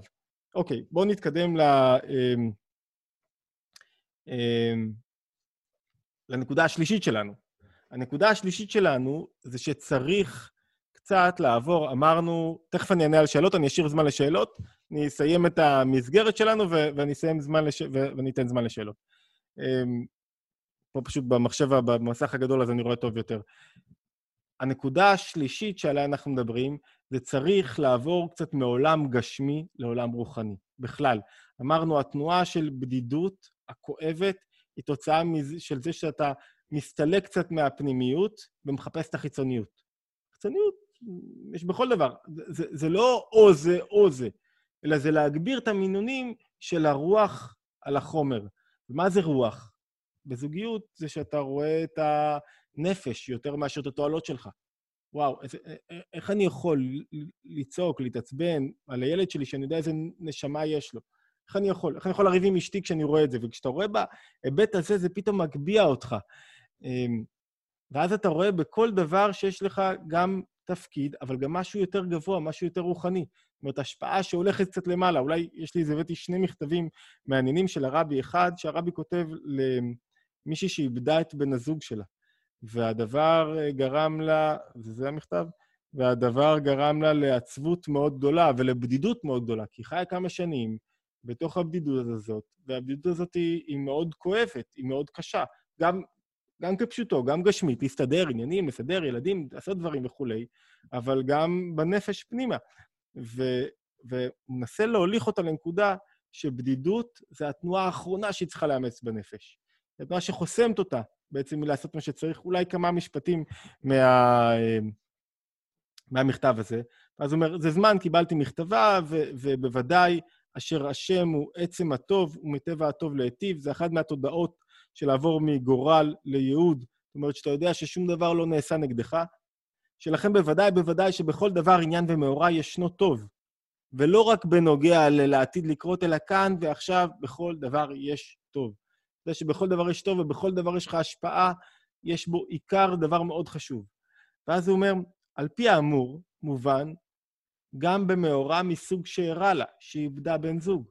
היינו נשמת אדם קרוב, וקרוב ביותר, עלתה השמיימה. בוודאי, וזה כל כך קשה לקבל את זה, בוודאי אשר למרות רגש האבדה וכולי וכולי, יש לחפש גם את הטוב באמור. זאת אומרת, אין, לא יכולה להיות מציאות שאני לא מוצא בה את התנועה שתרומם אותי קצת. ולתרגמו בשטח המעשי, בחיים מעשיים, עד לחיי היומיום. ומה הטוב שבמישהו נפטר? הטוב שמישהו נפטר זה כשהוא עולה למעלה, הוא מסביר. הקרובים, הוא משאיר בעצם לכל מי שסביבו צוואה להחיות אותו באמצעות המעשים שלהם, באמצעות התודעת משפיע שלהם. דיברנו פעם על זה שכשמישהו נפטר לו מישהו קרוב, אז איזו נחמה הוא יכול להשיג? מה, מה הנחמה הגבוהה ביותר שהוא יכול להשיג? והנחמה הגבוהה ביותר זה שהוא יודע שזה שנפטר השפיע על העולם, שהיה לו ערך, שהיה לו משמעות, שהוא לא, שהוא לא נפטר סתם, שהוא נגע בלבבות, שהוא עשה משהו בעל משמעות. ואת אותה תודעה שהיא נחמה לגבי אובדן של מישהו, היא גם, היא גם הנחמה שלי. היא גם ההתמודדות שלי נגד אובדן, נגד בדידות. זאת אומרת, שהוא אומר לה שהדרך להחיות את הנפטר זה במעשה בפועל, ולהיות אקטיבי. ומאחר ועל פי ההשגחה, אומר ככה, הוטל על החי עלי אדמות תפקיד נוסף ופעילות נוספת. לגלות את כל הכוחות שיש לו, וככל שהתפקיד מוטל עליו, הרי הדבר צריך להיעשות במרץ וחיות. וכל מחשבה של אני לא משפיע, או דבר שאני לא מצליח, ושזה לא יקרה, צריך לגרש בשתי ידיים, ולדעת שזה לא מועיל לנשמת הנפטר. ואם ככה, במקרה שאתה מאבד מישהו, אתם יודעים מה, אני, אני, אני אתן לכם את מבחן הסיגריה שלי. וואו, וואי, איך הזמן רץ פה. אמ, מבחן הסיגריה שלי, מת, מתי ידעתי שהפסקתי לעשן? עישנתי, אני יודע, עד איזה גיל אה, 30, 31, נכון? עד איזה גיל 30, 31, מגיל 16, ו, ו, ולא הפסקתי באמת. למה לא הפסקתי באמת? לא עישנתי, אבל לא הפסקתי באמת. כי בתודעה שלי היה שאם חס ושלום יקרה איזה משהו, אסון נורא, אני ישר, תהיה לי לגיטימציה לקחת סיגריה ליד. זאת אומרת, תהיה לי לגיטימציה לקחת סיגריה ליד. מה זאת אומרת? שתמיד הסיגריות רכפו שם איפשהו, ונלחמתי ביני ובין עצמי. באמת, אבא שלי נפטר, ברגע שנפטר לקחתי סיגריה, ואז מישהו אמר לי, אחי, בסיגריה השנייה אתה נופל. ופתאום עשיתי על עצמי את העבודה הזאת, להתבונן קצת יותר לעומק, ונפרדתי מהסיגריות לשלום. זאת אומרת, באמת כבר לא רציתי אותן. וכשאתה לא רואה עוצה אותן, אתה רואה שמה? שיש לך השפעה. זה, העבודה של הסיגריות לימדה אותי משהו מאוד פנימי, שיש לי השפעה כרגע על המציאות חיים שלי. ואני יכול לבחור אם לעשן או לא לעשן, ובעצם אני משפיע בכל מה שאני אעשה, בכל מה שאני אומר, בכל תודעה שלי. אם התודעה שלי היא כזאת, שאני אחזור מתישהו, אז זו התודעה שלי, ואם התודעה שלי אחרת, היא אחרת. ולכן, מה, מה הדבר הכי חשוב בתודעה של יציאה מבדידות? שאתה משפיע בכל מקרה, כל עוד אתה כאן. אין כזה דבר שאתה לא משפיע. וכשאתה יודע שאתה משפיע, זה מה שהוא אומר לה, את משפיעה בכל מעשה. בכל עניין הכי קטן. את מחיה נפשות. ברגע שאת יודעת שאת משפיעה, אז לא יכול להיות שאתה עכשיו תשב בבית ותחשוב אוי, ותבלבל ותגיד לא, ולמה לעשות? כי זה מעקר את כל הכוחות. מעקר את הכוחות במקרה כזה, ומעקר כוחות במקום אחר. והתודעה הזאת היא תודעה שצריכה ללכת איתנו. זאת אומרת שמה, שכל מילה, שאני, אפילו במילים שאני, השאלה שעלתה למשל מקודם, זה אם התרתי אצל הבן זוג שלי את התנועה הלא רצויה אצלו בנפש. איך אני מתמודד עם זה? אז אמרנו שאתה יודע שאם אתה אומר איזו מילה בתוך המריבה, נוגע, פוגע, מפוצץ איזה פרונקל, אפילו איזו מילה, וואו, כמה אתה משפיע עליו לאורך זמן. כמה אתה יכול לפגוע. תחשבו, כשאתם רוצים מישהו מרגיש לא רלוונטי או מרגיש בודד, תחשוב שאם תדבר לא יפה למישהו, כמה תפגע בו. מכך אתה יכול להשיג בחיוב, כמה אתה יכול משפיע כשתדבר דברים טובים. ושני דברים אחרונים, אני רוצה שתי נקודות. דיברנו על לעבור מתודעה של גורל לברית ייעוד, ודיברנו על um, גשמיות ורוחניות ועל ברית חברתית. עוד שני אלמנטים שחשוב לי להכניס בתוך ה, uh, היציאה מבדידות. אחד, um, להכניס את הבורא למשוואה. כשאתה, הקדוש ברוך הוא נכנס לך בתוך המשוואה לא כאיזה משהו חיצוני, אלא השם רועי לא אחסר, הוא לא רק המנהיג שלי, אלא גם סוג של חבר ורע, ואתה יכול אה, לקיים איתו דיאלוג, ושם אתה לא באמת יכול להיות אף פעם בודד. שיש לך קדוש ברוך הוא בתוך העולם שלך, והוא לא איזה קדוש ברוך הוא טרנסצנדנטלי שם למעלה, שמחכה שתעשה כן או לא, שזו תפיסה מעוותת של חיים יהודיים. שאתה כל הזמן שופטים אותך, אתה בסדר, אתה לא בסדר, זה לא אומר שאתה לא צריך לעשות. אבל, אבל התודעה הזאת תודעה מכווצת, תודעה מינימליסטית, תודעה מכנית. תודעה אחרת, הרבה יותר גבוהה, זה שהוא חבר שלך, הוא איתך. וכשהוא איתך, וכשיש לך את התנועה הזאת בנפש, וכל מה שעושה קורה לטוב, וכשיש לך את התנועה של השגחה פרטית, שאפילו עלה שמתנופף ברוח אומר לך משהו, לא יכולה להיות לך בדידות. זאת אומרת, זו תנועה משחררת. מי שיותר מדי עסוק בתוך עצמו, ומלא גאווה, ומלא... והוא רק הוא ורק הוא, אתם תראו שאם קורה לו משהו כל כך קשה, וראיתי אצל חבר'ה שהיו עשירים גדולים, נפלו פתאום, ואפילו לקחו את החיים שלהם בידיהם, אם זה רק הוא, אז, אז הוא לא יצליח לצאת מזה. אז, אז, אז הוא יישאר בתוך בדידות תהומית ובתוך קושי תהומי, הוא לא יצליח להיחלץ מזה. אבל אם הוא מבין שזה לא הוא, ויש לו שם... ויש לו איזה קשר מאוד חזק, הקשר הזה, מה? הוא מרפא לו את הנפש. כי, כי לא יכול להיות שהוא יהיה לבד. במקום, בתהום הכי עמוקה שיש, הוא לא יכול להיות לבד, והייתי מרחיב אם היה לי זמן, שזו נקודה חשובה, ששם זה, זה אחת הנקודות הכי... בדידות היא, היא בעצם לסלק את הקדוש ברוך הוא מעולמך. להגיד, שמע, עשית פה משהו שלא מתאים לי ולא מרגישים את ההשפעה שלי ואני לא רצוי ואני לא, לא שייך, וכל הסיטואציה הזאת טעית, ממי. זה בדידות זה אומר, אתה שם, אני פה, אין בינינו שום קשר. לא יכול להיות שיהיה לך בדידות. ו- וכשאתה מתעלה במובן הנשמתי, אמרנו, אז כולנו בעצם נשמה אחת. ואם אתה לא רואה אותי דרך אינטרסים, אז גם אני החבר הכי טוב שלך והאוהב הכי גדול שלך. צריך להרגיש את זה, להוריד את זה לתוך העולם הפנימי. אמ, ובעצם אתה יוצר לך תנועה של מה? של כבוד פנימי. מה זה כבוד פנימי? כבוד פנימי זה שאני לא עושה דברים על פי מה שמצפים ממני, על פי מה שרוצים ממני, על פי מה שחושבים עליי, אלא על פי מה שאני חושב שצריך לעשות. וכשאני מגיע לדרגה הזאת, אני בעצם מגיע לדרגה של חיבור פנימי. אז בואו נסכם לנו ונענה קצת על שאלות, ונוכל אה, לעבור גם לתרגול, למה אנחנו עושים לפעם הבאה. אז הנקודה אה, המרכזית היא, אמרנו שיש בדידות שהיא כואבת ותהומית, ובריח התיכון שלה, הנקודה שלה זה שאתה רוצה להשפיע על העולם, אתה מרגיש שאין מי שיקבל את ההשפעה שלך. וזה יכול לקרות לך כל הזמן. יכול לקרות לך כל הזמן. זה לא איזה... זה שאתם יודעים, ואני יודע, וכתבתי את השיעור, ו... ואתה יודע את השיעור הזה, ואתה יודע את התכנים, זה לא אומר שהקרב לא יתרחש. יכול להתרחש בעוד רגע. אומרת, פתאום איזה מישהו שולח לך איזה מייל, מחר בבוקר, אה, למה רק היו 100 אה, ולא 200, למה היו 200 ולא 300, למה 300 ולא 500, ופתאום אתה מרגיש שאתה לא שווה, לא עשית. זה לא קשור רק בתודעה שלך. זה, זה, זה תנועה בנפש שמחפשת לגדול, נכון? תנועה של השפעה שמחפשת לגדול. אם הייתי שם אותה, עוד לא עסקנו בעשר הספירות ובאיך זה נראה, אבל אם הייתי שם אותה, הייתי שם אותה דווקא בקו של חסד, של אדם שרוצה לתת, למה בדידות קשורה עם חסד? כי חסד הוא רוצה להשפיע. אני אוהב, אני רוצה לתת. הקו השני, יש כמה קווים בגילוי של כוחות הנפש, שלושה. הקו השני, הקו של צמצום וגבורה, התנועה שלו היא אחרת. גבורה זה לא אני לא נותן, זה נותן בדיוק מה שמתאים לך. מה, ש, מה שאתה צריך בדיוק. ו, ומה זה, זה תנועה של... אנחנו נראה איזה טיפוס, זה טיפוס של בדידות קצת, כשננקוב בשמות הטיפוסים, אבל אתה רואה שבעצם אדם שסובל מבדידות, הוא רוצה לתת לעולם. הוא רוצה להעניק, הוא רוצה לתת שפע. רק מה? הוא חושב שאף אחד לא יקבל את השפע שלו, אז הוא כאילו יזרוק את זה לכל העולם ככה, ואין מי שיקבל. זה, זה כמו התנועה קצת של אוהב, זו תנועה של... לכן, למה אני מתפאר? למה אני עכשיו צריך עכשיו להתפאר בפניכם ולהגיד כל מיני דברים, לספר סיפורים ולהתייער קצת? למה? שזה כל הזמן קורה. למה אני צריך להתגדל בעיני הקהל שלי או בעיני האנשים? למה? כדי שיעריכו אותי יותר, שיקבלו אותי יותר. ולמה אני צריך שיעריכו אותי יותר? למה ילד צריך שמנפח את עצמו, שיעריכו אותו יותר?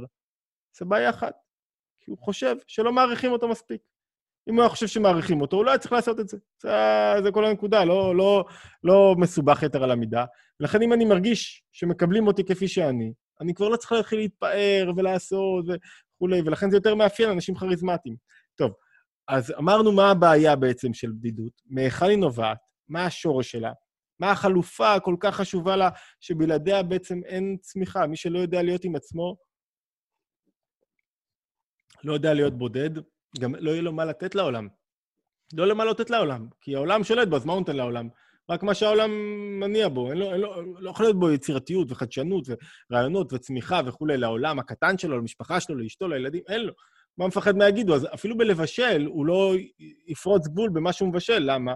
כי מפחד שההוא יעיר, וזה יעיר, וזה יגיד וכולי. אמ, ואמרנו מהם המסלולי עבודה, אמרנו תודעת גורל לתודעת ייעוד, מעורבות חברתית, להגביר אותה. להגביר אותה זה לא שעכשיו אני בא ומחפש, תקבלו אותי. מה אני צריך לעשות כאן? מה, מה מישהו צריך? אני מאתר, אני אקטיבי במעורבות החברתית שלי, אני לא פסיבי. לא מחכה, אולי יקבלו אותי. אני אקטיבי. מי שאקטיבי, ואני לא יכול להיפגע. מי שמצפה לקבל, ייפגע. מי שלא מצפה לקבל, לא ייפגע. כי, כי הוא לא מצפה, אז הוא לא יכול להיפגע. והדבר השלישי שדיברנו עליו, דיברנו על um, להגדיל את הממד הרוחני, הפנימי, על פני הגשמי, שזה אנחנו עושים כבר מי שפה, אנחנו עושים כל הזמן, שזה תודעה מתמדת של בלראות את העולם, ודיברנו להכניס את הבורא לתוך המשוואה. לבובר יש, אה, מרטין בובר יש אמ, תיאוריה נפלאה בסוד שיח, באני אתה, שהוא מסביר מה זה סוג, מחלק לשני סוגי יחסים. יש יחסים שבהם הבורא לא נוכח, ואז יחסים שהם תמיד אני לז, יחסים תמיד אינטרסנטיים, ויחסים שבהם הבורא נוכח זה תמיד יחסים שהם מגביהים את עצמם. זאת אומרת, למה? כי יש פה עוד מישהו בתוך המערכת יחסים שלנו, זה לא רק אני ואתה, גם זוגיות שיש בה בורא נוכח, וואו, יכולה להגיע לדרגות הכי מרגשות שיש. וזוגיות שאין בה בורא נוכח, יכולה להיות מאוד אינסטרומנטלית, כי, כי אין בה עלייה נשמתית. Um, טוב, אז בואו נענה על שאלות. ענת, אה, נענה על שאלות, ואז אה, תרגיל לשבוע הבא. אני מזכיר שוב, יש לכם את הלינק להצטרף לרשימת תפוצה כדי שנוכל להודיע למי שכאן אה, לגבי, ה, אה, הדי, לגבי השיעור הבא. אנחנו בשמונה וחצי נפגשים, הנה, אני שם שוב את הלינק. בשמונה וחצי אנחנו נפגשים ב, אה, לתרגול, זאת אומרת, עונים על שאלות שלכם לגבי השיעורים ש, שעסקנו בהם, אז אנחנו מתרגלים, זה אחד. אפשר לראות את השיעורים בדרך כלל יום אחרי באתר התבוננות, אבל אם אתם כאן, אתם מביאים את החשק ואת היכולת ואת הרצון לעשות, אז תישארו איתנו, וכשאתם מדליקים גם, אה, אני משתדל לצלם, את, את התרגול אנחנו לא מצלמים, לא מעלים, את, ה, את, ה, אמ, את השיעור אני רוצה לצלם כשאני בפרונט, ואז רואים רק אותי, יכול להיות שזה שבריר שנייה שאני הסתכלתי, אבל זו הנקודה המרכזית. אבל אם אני רואה אתכם, זה יוצר יותר חיות כמובן וכולי. אתם מבינים את הנקודה, כי אז יש קהל וכיף לדבר. אמ, לא, את התרגול אני לא מעלה באופן חופשי, לא. למה? בואו ננסה, נראה איך זה יתפתח ולאן זה... אנחנו רוצים שכן בתרגול נוכל לשוחח בצורה יותר uh, של מי שמשתתף, וזה לא נע ברשת. Um, טוב, שאלות. בואו נראה משאלות ספציפיות, ואחרי זה נוכל להעביר תרגול לשבוע הבא. גם התרגול עולה בתוך האתר, כתוב, למי שלא הספיק. Uh, אני אה, שאלות, שאלות, שומעים? טטטטטי. בעניין הבדידות במינון מסוים מאפשרת עצמאות, פחות השפעה של החברה. זה בדיוק מה שדיברנו, זו לא שאלת המינון, זה שאלת המאפיינים, הטיב. האם זו בדידות שנובעת מזה שאתה חושב שאתה לא משפיע, לכן היא תהיה הרסנית. במינון נמוך היא תהיה אני לא רלוונטי. או האם זו בדידות שנובעת ממקום שאני רוצה להיות עם עצמי, בתוך עצמי, קשור לעולם יותר פנימי, לעולם של עיון פנימי, לעולם שאני יכול להקשיב לעצמי ולהיות עם עצמי. אדם שלא יודע להיות לבד, לא ידע גם להיות עם אחרים. לכן, זו לא שאלה של מינונים, זו שאלה של איזה סוג מהשניים. לאחד קראנו בדידות ולשני קראנו לבדיות, להיות לבד. אה, במי שלומד פסיכולוגיה צריך לזכור, כי זה שמראה שהוא בעל כריזמה לא מחייב שלא מרגיש שהוא בודד. להפך, ככל שאתה יותר כריזמטי, לא במובן של רק אה, של יש לך מה להשפיע, אתה יותר תחת סכנת הבדידות. אתם רואים מישהו שלא כריזמטי, יאללה, תביא, נאכל, נשתה, יש לו פחות סכנת הבדידות מרחפת מעל חייו, כי הוא לא חושב שעכשיו יש לו איזה... כשיש לו משהו לתרום לעולם, הוא תורם אותו, אז הוא עושה את הארוחה הטובה. יש כאלה שבתרומה שלו לעולם הוא עושה ארוחה, הוא השפיע. אז תמיד יש מי שיקבל לארוחה. הוא לא עכשיו חושב שהוא צריך uh, להמציא את הגלגל.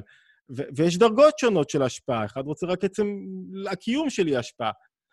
אה, אה, נכון, יפה, על, על מתן תורה וקבלת התורה אמרנו שנגיד כמה מילים, אני לא יודע אם יש לי זמן, אבל בנגיעה, בנקודה אחת, מה זה מתן תורה? מה קרה במתן תורה?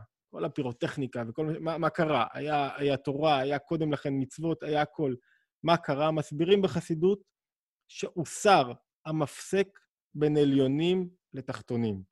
מה זאת אומרת הוסר המפסק בין עליונים לתחתונים? שבעצם, שזה מדרש שאומר שעכשיו העליונים יכולים לרדת למטה, להשפיע על העולם למעלה מהעבודה העצמית שלך, והתחתונים יכולים לעלות למעלה. זאת אומרת, מעתה, ממתן תורה, יש לך כלי ביד להשפיע על העולם למעלה מהסגירות הטבעית שלו, שלך. ולכן, העניין, מה אתה יוצא ממתן תורה מיום אחרי, עם מה אתה יוצא, זה עם התודעה הזאת. של אתה משפיע על העולם, ויש לך, לך כוח לעשות את הדברים. זה בממש קצרה. איך נקרא הספר של הרב סולובייצ'יק? איש האמונה הבודד, כל מה שתקראו שלו מאוד מעניין. אמ, כן, זה שייך לביטחון עצמי. המילה ביטחון עצמי היא קצת מתעתעת, כי ביטחון הוא, הוא בעצמיות שלך, אבל הוא אף פעם לא במה אתה יכול לעשות לעולם. זאת אומרת, ביטחון עצמי, נקדיש לזה שיעור שלם, אבל כן, זה קשור בהחלט לביטחון עצמי. אה, ומי שיש לו נקודה שהוא בטוח בה, אז יש לו מה לתת לעולם, נכון? יש לו תוכן פנימי. חשבתי ששיעורי הבית היו למצוא את המידה העיקרית. נכון, את זה עשינו בתרגול. אמרנו, התרגול, בתרגול של שיעורי הבית, אנחנו לא עוסקים בשיעור עצמו, אלא בתרגול המקדים בשמונה וחצי, שבו עסקנו במה המידה העיקרית שאיתה אני צריך להתמודד, ו... וסדרה של שאלות סביבה, שחלקן אתם מעלים, ואיך אנחנו פותרים שאלות שונות. ולכן בשיעור אנחנו לא עוסקים בתרגול שעשינו, אלא ממשיכים הלאה, ולכן הוספנו את יחידת התרגול. נראה אם חצי שעה, 40 דקות מספיקות. אם לא, נראה אם שייך לבנות יום נוסף.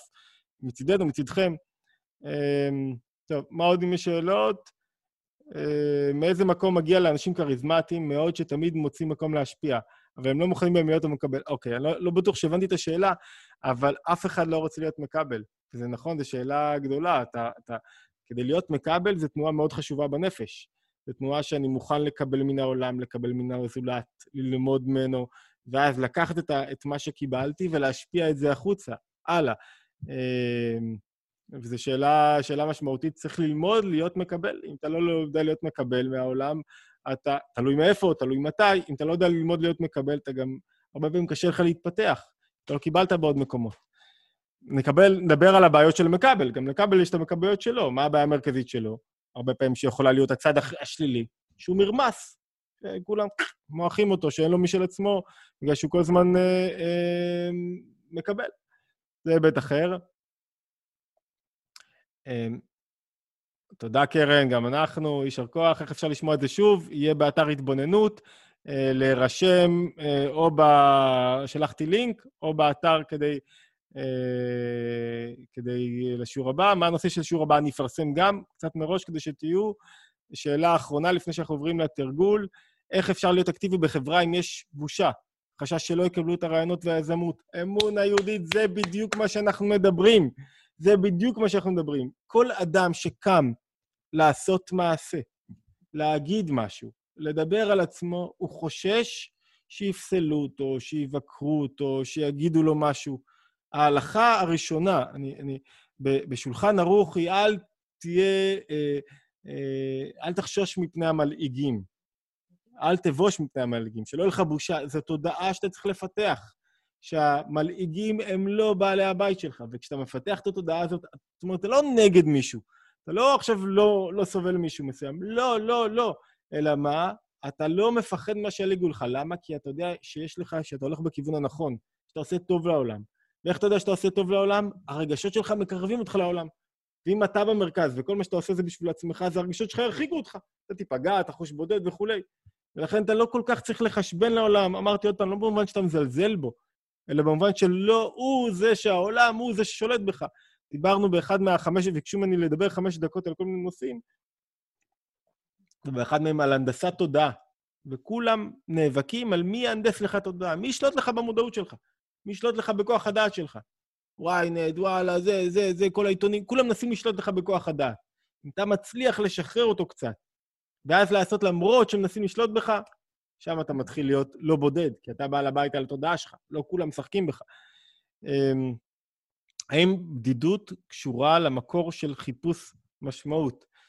כן, אלא שמשמעות זה מושג מאוד מתעתע, כתבנו על זה בהפוך, אה, זה מאוד מתעתע, כי משמעות יכולה להיות תמיד מה הדברים משמעותיים לי. האם אני עושה משהו משמעותי, ואתה אף פעם לא תצא מזה.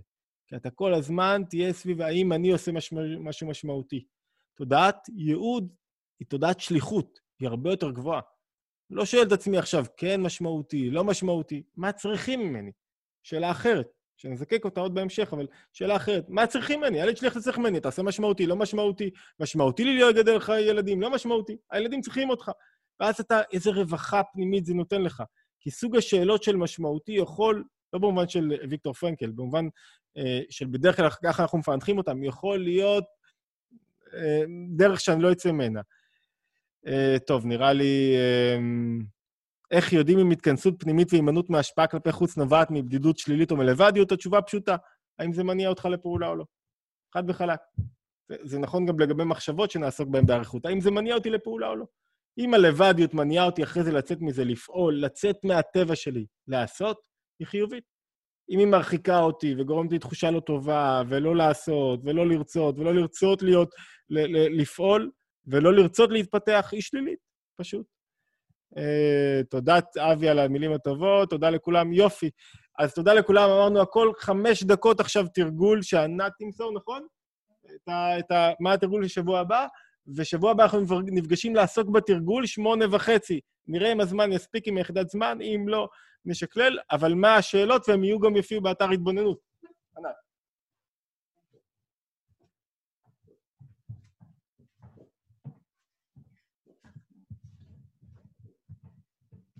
ערב טוב. אה, אוקיי. אה, דיברנו באמת על, על נושא הבדידות. אני חושבת שקצת חסר, יחיאל, אה, אה, אה, קצת דיון בבני נוער. זאת אומרת, אני חושבת שבכלל אותה תנועה של בדידות קיומית חזקה יותר אצל צעירים ומשמעותית מאוד אצל בני נוער, זה אולי עוד לפתח.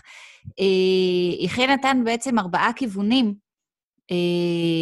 של, של דרכי התמודדות, שהם כולם טובים ונפלאים, אבל אני חושבת שהם ככה אה, דורשים זמן, הם אה, אה, תהליכי שינוי ארוכים. אז, אז אנחנו נלך על איזשהו תרגול שהוא ככה אפשרי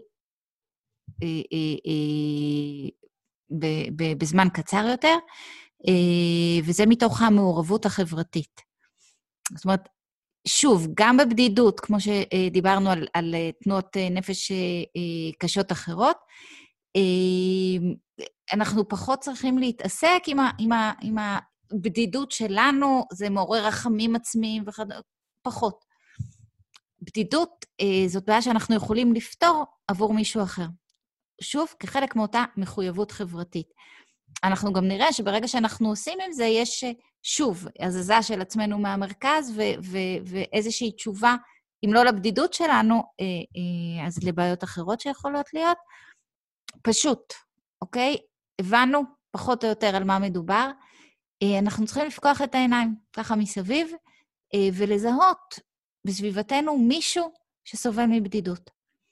אה, זה יכול להיות בבית, דיברנו באמת על בני נוער, אולי המתבגרת, המתבגר, ש, ש, שככה, או שהם מתפרצים בזעם על כך ש, שאף אחד לא מבין אותי, אה, משפט שהורים למתבגרים מכירים. אה, מסתגרים בחדר, אה, אולי באיזושהי בעיה חברתית גם בבית הספר. זאת אומרת, אולי הילד בבית, אולי בן הזוג ש, ש, ש, שנכנס כאן ל, ל, לאיזשהו קושי של כן רלוונטי, לא רלוונטי, ו, ו, והסתגרות ובדידות. אה, אולי בחוץ, אולי במקום העבודה, כן, אה, אולי בחדר המורות אה, איזושהי מורה שככה תמיד לבד, תמיד קצת עצובה, עם הסנדוויץ' שלה וכדומה. אולי כמעט בכל מקום אנחנו יכולים לזהות את התנועה של הבדידות אצל מישהו אחר, ולנסות לפתור לו אותה בלאפשר לו בלאפשר לעצמכם בעצם להיות מקבל ממנו, לאפשר לו להשפיע עליכם, אוקיי? לפתוח בשיחה, להקשיב באמת. קשב זה גם נושא ש, ש, ש, ש, שאפשר לדבר עליו ארוכות, אנחנו לרוב מקשיבים דרך הפריזמה של עצמנו. אוקיי? זאת אומרת, ראינו את זה אולי הרבה בזמן הקורונה, הילד אה, עולה ובאמת מסיח לפי תומו, אני רעב, אוקיי? תנועה טבעית. אה, הוא באמת רעב, הוא לא מתכוון לשום דבר אישי נגדך, אבל אה, אני שומעת כאן, את אימא גרועה, את לא מתפקדת, את לא עושה מה ש... זאת אומרת, אנחנו אה, לא באמת מקשיבים למי שמדבר אלינו, זה, זה, זה מיד עובר דרך הפריזמה שלנו, אנחנו מיד חושבים על אה, בעדי, נגדי, פוגע בי, לא פוגע בי. קשב אמיתי. זאת אומרת, אנחנו רוצים לפתור למישהו אחר את בעיית הבדידות, אנחנו אה, אה, אה, יוצרים שיח, אנחנו יוצרים קשר, אה, ואנחנו מקשיבים, הקשבה אמיתית, הקשבה, אה, אנחנו מאפשרים לו להשפיע, אנחנו אה, אה, אה, אה, נותנים לו בעצם אה, אה, להשפיע עלינו.